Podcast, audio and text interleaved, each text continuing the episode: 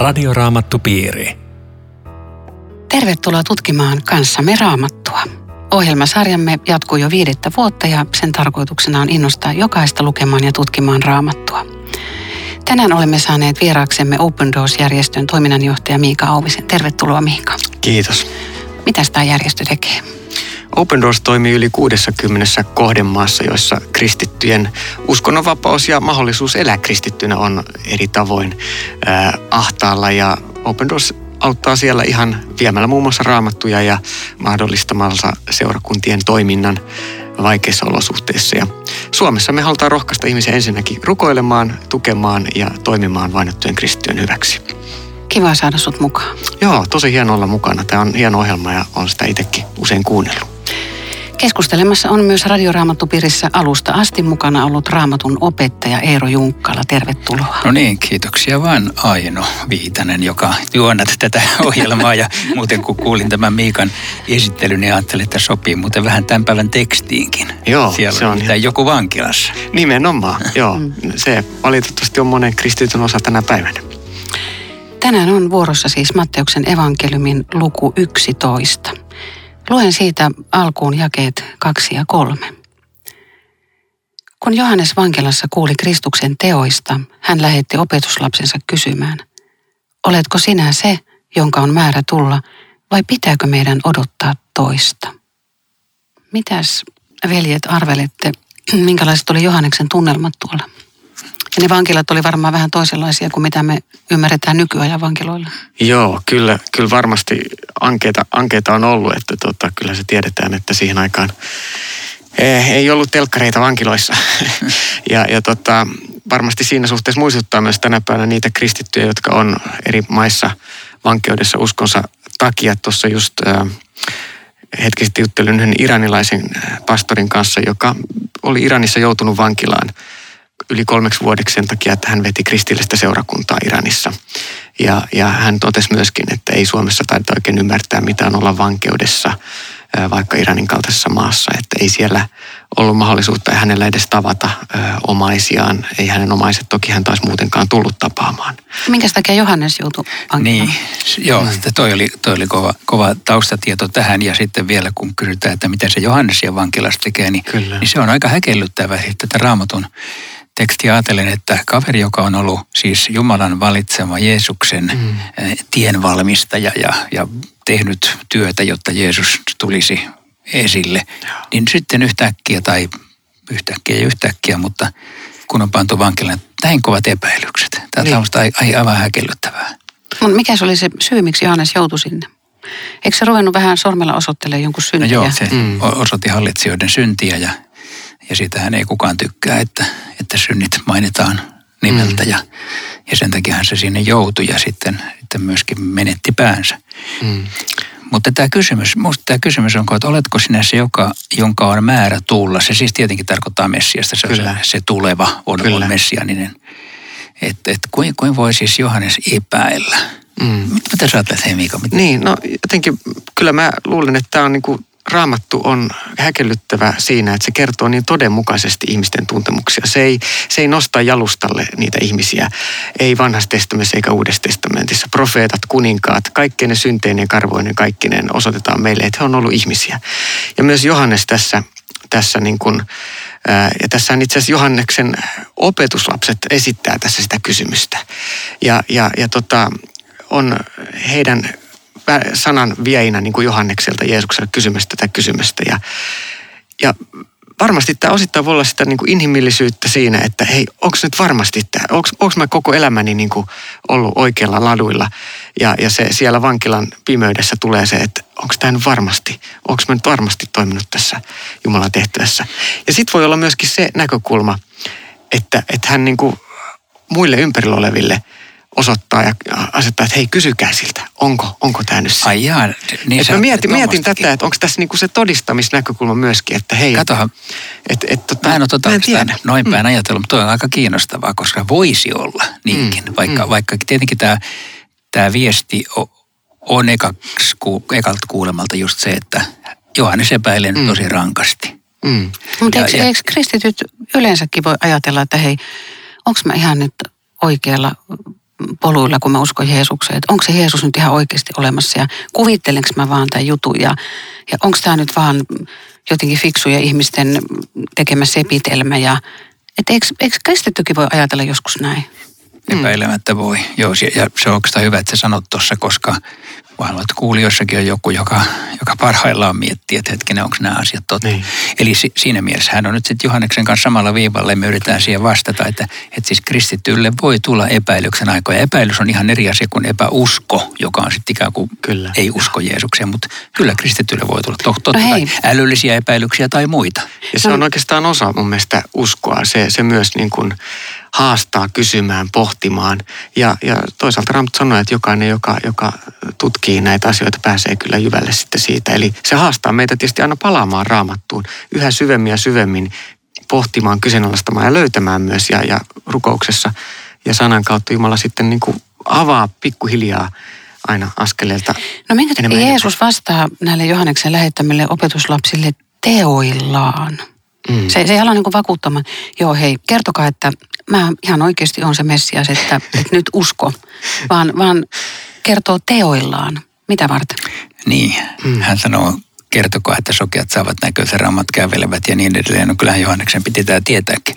Mutta mm. äh, miksi hän, niin mä ajattelen tästä näin, mä tiedän mitä sä ajattelet, mä ajattelen näin, että Jeesuksen pointti ei ole, että katsokaa kuinka suuria ihmeitä tapahtuu, mm. vaan – hän siteeraa suoraan kahta Jesajan kirjan lausetta, Kyllä. Jesaja 35 ja Jesaja 61, se on tässä alaviitteessäkin, ja sanoo, että mietis Johannes, että näitä on Messiaasta ennustettu ja nyt ne tapahtuu. Siis kirjoitukset käyvät toteen. Juuri näin. Oletko niin ajatellut kanssa? Joo, eli kyllä toi niinku se on niin selkeä ja niin suora kuin voi olla, että Jesaja 35 siellä todetaan, että silloin aukenevat sokeiden silmät ja kuurojen korvat avautuvat. Rampa hyppii silloin, kun kauris, mykän kieli laulaa riemuaan. Eli, eli tavallaan suora viittaus näihin tapahtumiin, mitkä Jeesuksen parantamisihmeiden kautta toteutui siinä opetuslasten ja Johanneksenkin seuraajien silmien edessä. Ja, ja jälleen kerran tässäkin niin kuin Jeesus ohjaa takaskirjoituksiin. Juuri näin. Ja, ja se on, se on niin kuin tässä se, se mun mielestä ydin, että, että sen takia kun epäilyksiäkin tulee, niin, niin meitäkin tässä Jeesus ikään kuin rohkaisee, että hei aina, et, et, hei tutkikaa ja kysykää. Kyllä, että et tavallaan vastaus siis ei ole se, että miettikää tapahtuuko tänä päivänä samoja ihmeitä kuin Jeesuksen aikana, vaan mm-hmm. katsokaa raamatusta, miten asiat on. Niin siihen tämä kuitenkin johtaa, vaikka se niin kuin näennäisesti voisi näyttää siltä, että hetkinen ihmeet on nyt se pointti. Mm. Et toisaalta Jeesus vastaa teoillaan, mutta Jeesus vastaa kirjoituksilla. Kyllä. Joo. Joo, koska ihmeitähän tapahtuu maailmassa sekä pyhän hengen työstä että pimeyden vallan. Kyllä, ja, ja tietenkin, tietenkin Jeesus myös tekee ihmeitä edelleen, mutta, Kyllä. Että, mutta ne ei ole se varsinainen mittari. Juuri näin. No sitten Jeesus antaa kolme vaihtoehtoa kansalle siitä, kuka Johannes oli. Miten, miten selitätte nämä eri kuvaukset ja mikä tai kuka Johannes nyt sitten tarkkaan ottaen oikeastaan oli? Siis hetkinen, mitä sä tarkoitat näillä vaihtoehdoilla? No sitä, että, että tämmöinen ruoko, jota tuuli huojuttaa, että onko se tämmöinen poliittisten virtauksien mukana heiluva tyyppi vai onko se sitten joku tämmöinen hienosti pukeutunut mies, tämmöinen joku, mutta arvostettu, rikas, mutta sitten Jeesus niin tyrmää senkin, sehän kulki kamelin karvoissa vai missä se kulki. Ja sitten kolmantena vaihtoehtona tämä profeetta, mutta sitten Jeesus sanoi, että okei, enemmän kuin profeetta. Niin oikeastaan tässä varmaan taustalla on se, että, että kun kansa odotti suurta Messiasta ja, ja odotti, että, että tota, semmoinen tulee. Ja nyt sitten Johanneksen moni dissas sen takia, että hei, ei tämä nyt ole mikään kaveri, kun se on liian, se on, liian, se on askeetti tuolla jossain vaeltelee kamelin karva viitas tuolla jossain autiomaassa ja on vähän outo kaveri, että ei tämä. Jeesus puolestaan eli syntisten parissa, söi ja joi. Ja, ja sitten hänet taas hylättiin sen takia, että ei tämä ole mikään Jumalan mies, kun toi syntisten kanssa on tekemisessä. Ja, ja jotenkin tuota, tuntuu, että, että ikään kuin mikään ei kelpaa. Ja tässä on tietysti tämä Johanneksen ulkoinen olemus tietysti muistuttaa tätä profetiaa, mikä oli, että tulee Elia, se, se edellä kulkija, joka raivaa tietä Jeesukselle. Ja siihen viittaa tietysti tämä tämä hänen ulkoinen pukeutuminen, kamelin vaate. Mutta mutta tässä oli tämä niinku odotus, että, että aina odotetaan jotain, mikä sitten ei täytä mittaa. Ja tämä varmaan voi olla vaarana joskus hengellisyydessäkin, että, että kun joku tulee, tulee herätystä tai, tai ihmiset, joku tulee uskoon, niin tulee vähän eri tavalla kuin mitä on totuttu. Ja sitten tulee, että ei, tämä ei nyt mene kyllä silleen, miten mä oon ajatellut. Ja musta tuntuu, että tässä niin kuin Jeesus Joo, toi on, vastaa vähän niin kuin tähän odotukseen, mitä ihmisillä on. tämmöinen rinnastus niin kuin tämän päivän elämään, että herätykset ei aina tule sillä tavalla, kun odotetaan. Mm. Jumalan saattaa puhkasta uuden uoman, niin kuin, jos mä nyt ajattelemaan tässä viime aikoina käynyt jos, jossain vaiheessa vähän läpi niitä herätyksiä, jonka lapsi itse olen sieltä vuosikymmenten takaa. Mm. Niin silloinkin kävi niin, että osa, kun tuli paljon porukkaa uskoa Lempäälässä, mm. niin vanhoista kristityistä osa näki, että tämä on Jumalan työtä, ne innostuu, tuli mukaan ja siunasi sitä. Osa otti etäisyyttä, että hei, ei se tollain pitäisi tulla. Aivan. Ja se on jännä, että tämmöinen reaktio tulee helposti, että hei, nyt vähän, vähän, vähän te olette vähän liian itsekeskeisiä, teillä on vähän liian Joo. väärät korostukset. Jotainkin, mä luulen, että tämä rinnastus Johannes Kasta, että mitä te odotitte, no ei ollut ihan se, mutta on kuitenkin Jumalan lähettämä. Mm. Ja kyllähän Johannes oli aika rohkea, kun hän puuttui näiden poli- sen ajan poliitikkojen elämään ja, ja, ja sen takia sitten joutui kärsimäänkin. Mutta mikä Johannes raamatun mukaan oli? Kun Jeesus antaa näin kovan sanan ja todistuksen, että enemmän kuin profeetta. Joo, ja tämä on, tämä on melkein vielä ihmeellisempi tämä ja 11, että Yksikään naisesta syntynyt ei ollut Johannes Kastajaa suurempi, mutta kaikkein vähäisin on taivasten valtakunnassa suurempi kuin hän. Tässä on tämmöinen melkein niin kuin mm. sanalaskunomainen kompa, että, mm. että mikä, mikä tämä Johannes oikein on. että suurin ja pieni. Ainakin yksi näkökulma, joka tähän yleensä liitetään, on se, että kun hän on tässä vanhan ja uuden liiton saumakohdassa, niin hän sieltä vanhan liiton väestä, hän on tavallaan ykkönen, hän on se, joka saa nyt esitellä Jeesuksen henkilökohtaisesti. Mm, kyllä. Mutta sitten taas uuden liiton näkökulmasta hän ei vielä kuulu siihen. Mm, kyllä. Jotenkin näin.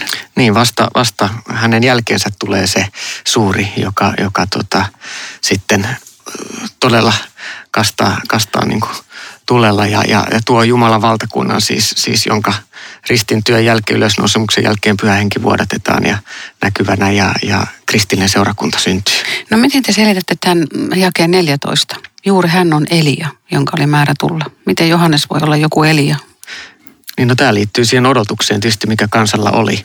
Ja, ja totta jälleen kerran siinä mennään äh, vanhan testamentin puolelle. Onko sulla ero se? Joo, se on Malakia, kohta, kohta Malakiasta. Malakian kirjassa on siis tämä Elian tulo ennustettu. Ja tietenkin kun Malakia kirjoittaa 400-luvulla ja Elia on elänyt 800-luvulla jo, niin tämä on siis 400 vuotta myöhemmin. Malakia 3, 23 sanotaan, että ennen kuin mm. Herran päivä tulee, minä lähetän teille profeetta Elian. Hän kääntää isien sydämet lasten puolen, lasten sydämet isien puolen. Ja, ja tota, toisaalla Uudessa testamentissakin sanotaan, että ei hän ollut se Elia, mutta hän tulee niin kuin Elian hengessä. Siis se, se on hyvä tässä kuitenkin muistuttaa, kun jotkut puhuu jälleen syntymisopista ja muusta tämän raamatun kohdan perusteella, että Elia tuli uudestaan. Mm, mm, Mutta se ei, ihan niin ollut. Ei se niin ollut.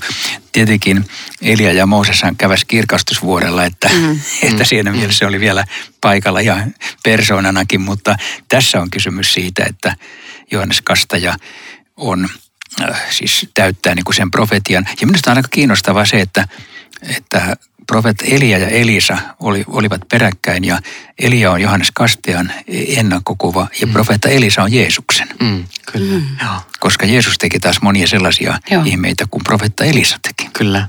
Joo. Eli tällä tavalla nämä vanhan testamentin tapahtumat sieltä jo monta monta sataa vuotta aiemmin, niin tavallaan toteutuu ja tulee tässä näkyväksi ja hän on juuri se Elia, jota ihmiset odotti, vaikka ei ollut se sama Elia fyysisesti, mikä vanhan testamentin aikoina.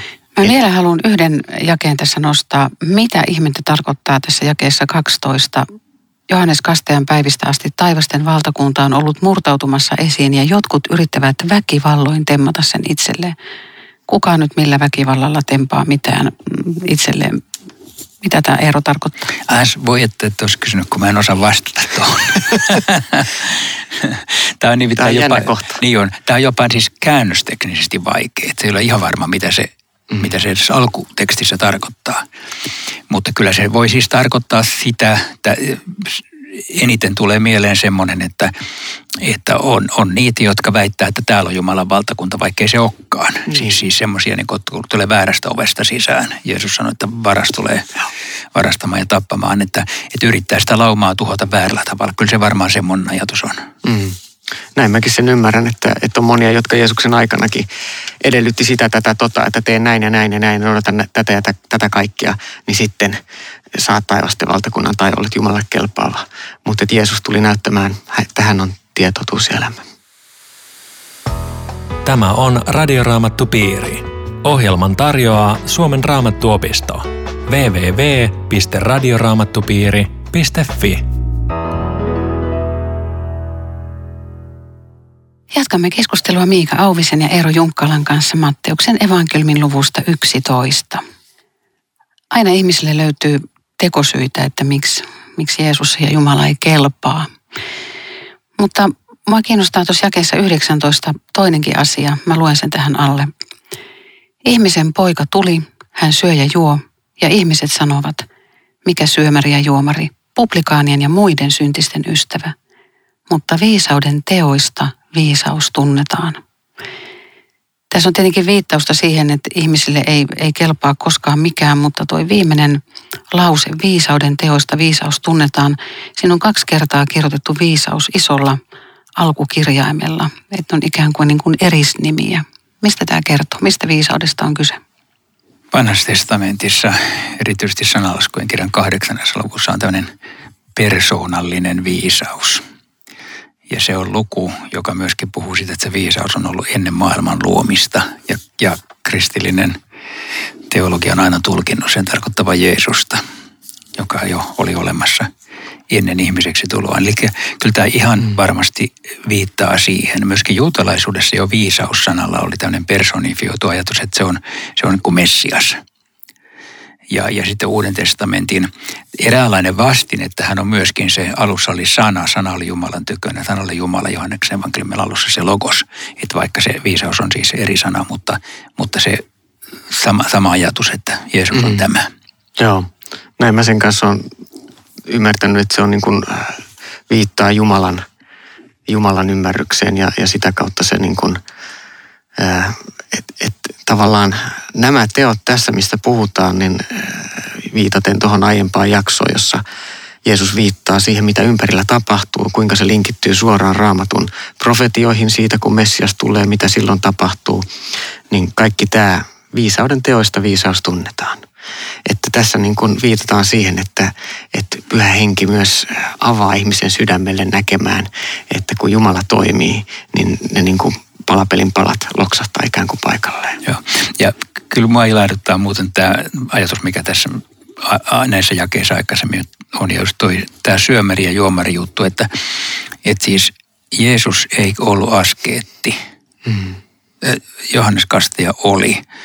Tavallaan tässä tekstissä sanotaan, että okei, kumpi tahansa kelpaa, mutta kumpi on tärkeämpi. Mm. Ja ky- kyllä niin kuin Jeesusta seuraamalla ei meidän tarvitse miksikään askeeteeksi ruveta. Mm.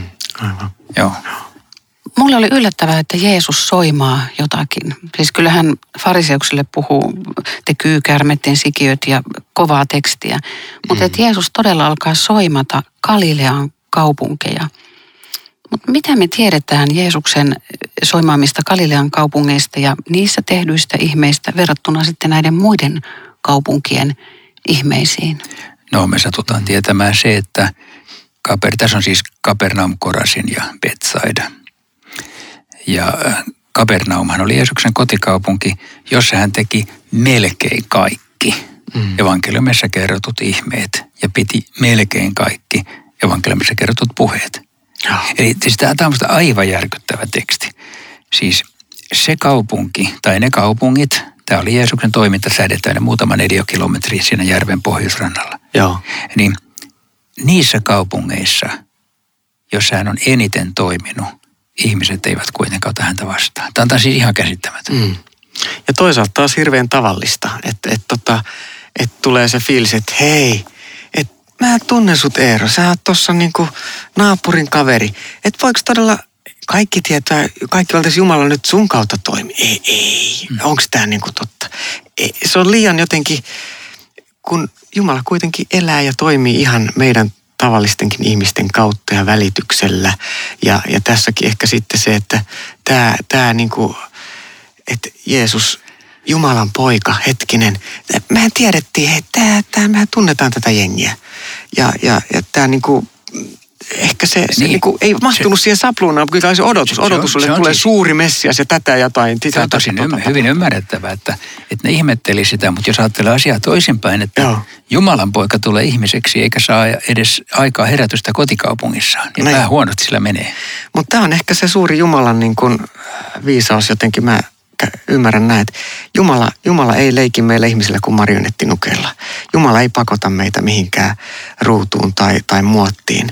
Ja Jumala ei niin kuin pakota ketään yhteyteensä, ja vaan se valinnanvapaus jää. Siitäkin, että, että siis Jumalan valtakunta on ikään kuin tällainen kätketty ja, mm. ja, ja tulee ilmenee vastakohdissaan, että että Jeesuskin joutui kokemaan tappio. Siis Jeesuksen missio epäonnistui Kapernaumissa täydellisesti. Niin. Joo. Mutta tätä kautta, siis, ja sitten se vielä surkeampi epäonnistuminen oli Kolkatalla. Mm. Loputkin häipy. Mm. Ja, ja siitä kuitenkin lähtee siis koko Jumalan valtakunta tähän maailmaan. Mm. Että, että niin syvään nollapisteeseen täytyy joutua, että kapernaumilaiset ei usko ja, ja opetuslapsikin häipyy. Mä puhutteli tässä se, että mm. Jeesus ikään kuin tietää etukäteen, että näissä Tyyroksessa ja Siidonissa, että, että jos siellä olisi tehty nämä samat voimateot, niin se porukka olisi ollut säkissä ja tuhassa ja kääntynyt. Että Jeesus ikään mm. kuin tiesi sen etukäteen. Niin, tai siis ehkä tämä on vaan semmoinen vertauskuva, vertauskuva että joo, että Sodomat ja Komorat kaikki olisi tehnyt parannusta. Jos otetaan niin kuin pakana kaupungit eh, rinnalle ja sanotaan, mm. että kyllä siellä ne varmaan olisi uskonut. Mm meillähän ei ole niin näyttöä, että olisiko uskonut. Mm. Mutta Mut jos Jeesus sanoo niin, niin, niin, eikö niin olisi kumminkin käynyt? No joo, mutta se on, Jeesuskin jossittelee, jos, mut, jos mut, olisi. Mutta tämähän on siis todella viiltävä, koska, koska siis juutalaisten keskuudessa sä otat rinnalle tämmöiset foiniakialaiset niin kuin satamakaupungit, jotka on niin kuin paka, paalin, paka, paalin palvontaa. Paka, joo. joo, pakana kansojen kaupunkia ja Jeesus ottaa tähän rinnalle, että hei, pahvit, että ne olisi sielläkin tajunnut jo, mistä tässä on kyse. Ne olisi siellä niin. vetänyt kankaat päälle ja tullut, tullut herätyksiä ja parannuksia. Puhumattakaan Sodomasta ja Komorasta, joka on läpi raamatun synnin ja jumalattomuuden Kyllä. Niin, mutta Jeesus sanoo tässä sitten, että Sodoman maa pääsee tuomiopäivänä vähemmällä. Että siis tämä on ihan järkkyä. On, on. Ja tässä sen verran tulevia paljasti, että, että Matteus 15 on sitten on aika mielenkiintoinen esimerkki siinä muutama luku, luku myöhemmin, niin, niin, niin siellähän sitten, kun Matteus 15 ja 21 Jeesus menee Tyyrokseen ja Siidonin seudulle, niin siellä on kananilainen nainen – jonka, jonka hän kohtaa ja, ja joka huutaa, että Daavidin poika armahda minua. Ja joka Eli, uskoo. Mm. Niin, joka ja. uskoo. Eli tässä just näkee sen, että, että hei, että, että evankeliumi kun lähti liikkeelle maailmanlaajuisesti, niin ihmisiä tuli uskoon. Ja tämä ehkä on viittaus myöskin siihen, mikä mulle tulee mieleen just tuosta Matteus 15, että, että kun juutalaiset, joille se ekaksi annettiin, eivät uskoneet, Aivan. niin se pitää mennä sitten ulkopuolelle ja sen Kyllä. takia voi olla, että nämä tyyrät ja sidonit on tässä kohdassa jo Kyllä. läsnä. Joo. Et viime kädessä mekin jopa suomalaisen perukoilla elevät pakana kansoihin alun perin kuuluneet siihen, saadaan kuulua siihen Tyyroksen ja Siidonin joukkoon, joka saadaan kristittynä Oletteko te nyt, kuulkaa veljet, vähän lapsellisia? Voi olla niinkin, kun Jumalan lapsena on hyvä olla. Mitä sä tarkoitat? Mut kerron mä, mä, mä luen ton jakeen 25. Tuohon aikaan Jeesus kerran puhkesi puhumaan ja sanoi, minä ylistän sinua, Isä, taivaan ja maan Herra, siitä, että olet salannut tämän viisalta ja oppineilta, mutta ilmoittanut sen lapsen mielisille. Tässä viisaus ja oppineisuus asetetaan lapsen mielisen vastakohdaksi. Mitä nyt on teidän mielestä niin lapsenmielisyys raamatullisessa mielessä? No, no ainakin mä putoan tästä heti pois, kun mä olen viisas ja oppinut. Mähän on teologian tohtori. Kyllä, kaiken saa anteeksi. Hyvä. Joo, mutta tota, niin, tätä kai se on, että, että, että lasten kaltaista se on Jumalan valtakunta. Eli, eli, eli tämä on sitä Jumalan niin kuin oppikoulua ja kantapääkoulua, että, että tavallaan pitää, pitää niin kuin tietyllä tavalla tulla pieneksi, jotta, jotta Jeesus saa kirkastua. Ja tätähän niin kuin Johannes Kastaja itse asiassa joutui myös opettelemaan. Hänen tulee vähetä, jotta Kristus voi Joo, ja sitten käytännössä niin lapsen usko on riittävä usko ja semmoinen ihminen, jolla ei ole mitään oppineisuutta eikä edes korkeata älykkyysosamäärää ja on, on aika matalalla rappusella inhimillisellä mittapuilla, niin voi uskoa kristallin kirkkaasti ja aivan oikein. Eli siis mm. uskon yti ydin on, on niin yksinkertainen ja kirkas, että siihen ei todellakaan mitään tarvita muuta. Mm. Mm. Onko oppineisuus ja viisaus ja korkea älykkyysosamäärä este uskolle? Voisi joillekin olla. Siis kyllähän ihmisillä on ainakin, äh, sano, puhuvat tämmöistä älyllisistä epäilyksistä, että ei voi uskoa, koska tiede sanoo sitä tai tätä tai raamatussa ristiriitoja tai muuta. Aika usein ne on ehkä kuitenkin tällaisia niin kuin tekosyesteitä, että en halua oikein paneutua asiaan tai niin, niin heitän tämmöiset pöytään. Mm. Mutta kyllä totta kai voi olla ihmisillä siis älyllisiä ongelmia suhteessa. Niin ja me eletään semmoisessa ajassa, jossa palvotaan älyä ja ajatellaan, että kaikki on ikään kuin ratkaistuissa järjen keinoin. Ja on tämmöinen illuusio, että ikään kuin tieteellisyys ratkaisee kaikki asiat. Ja, ja kuitenkin lopuksi me ihmisinä tiedetään hyvin vähän. On sitten kyse lääketiedestä tai maailmankaikkeudesta. Mm. Ja, ja tässä suhteessa se, että ymmärtää sen ihmisen pienuuden, sen lapsen aseman suhteessa mm. kaikki tietää Jumalaan, niin on paljon terveempi lähtökohta. C.S. Lewis on muistaakseni sanonut joskus niin, että kristityllä tulisi olla lapsen sydän ja aikuisen pää. Mm. Ah, hyvä. Se on hyvin sanottu. Mm. Mutta luetko Miika tuon jakeen 28? Tulkaa minun luokseni kaikki te työn ja kuormien uuvuttomat. Minä annan teille levon. Se on hieno ja se on, se on semmoinen, joka kannattaa opetella kyllä ulkoa, mm. koska elämässä on asioita, jotka uuvuttaa – ja tämä on sana, joka, jonka Jeesus tahtoisi tänäänkin sanoa itse asiassa kaikille, jotka tätä teki kuuntelet. Tulkaa minun luokseni. On, on elämässä mitä tahansa taakkoja, niin Jeesuksen luokse saa tulla ja hän antaa levon, joka ei varmaan tarkoita, että hän poistaa kaikki ongelmat, mutta että hänessä eh, saa rauhan ja hänen kanssaan jaksaa. Mm. Puhutteleva, kun tuossa alussa puhuttiin myös vankilasta ja siinä ole joutu, joutumisesta niin tämä iranlainen ystävä, kerroin, niin hänkin totesi, että vankila-aika oli hänelle läheisintä aikaa Jumalan kanssa. Hän sai kokea sen Jumalan antaman levon ja rauhan siellä vankeudessa. Että hän ei loppujen näe sitä tänä päivänä enää katkeruuden tai kivun kautta, vaan hän muistaa sen läheisen suhteen Jumalaa. Ja se kertoo mielestäni hienolla tavalla siitä, kuinka viime kädessä se on se, mikä elämässä kantaa. Kiitos Miika ja Eero, kiitos sinulle, joka olit mukana. Lähetä meille kysymyksiä ja kommentteja osoitteeseen aino.viitanen sro.fi tai postikortilla osoitteeseen Suomen raamattuopisto PL 15 02701 Kauniainen. Johdattaisitko Eero meidät loppurukoukseen? Kiitos Herra, että sinun luoksesi saa tulla – sinä sanot tänäänkin, että tulkaa minun luokseni kaikki te työn ja kuormien uuvuttamat, minä annan teille levon. Herra, me tahdomme nyt tulla. Avata sydämemme sinulle ja sanoa, kiitos Jeesus, että sinun luoksesi saa tulla, etkä sinä heitä meitä pois. Aamen. Radioraamattupiiri. www.radioraamattupiiri.fi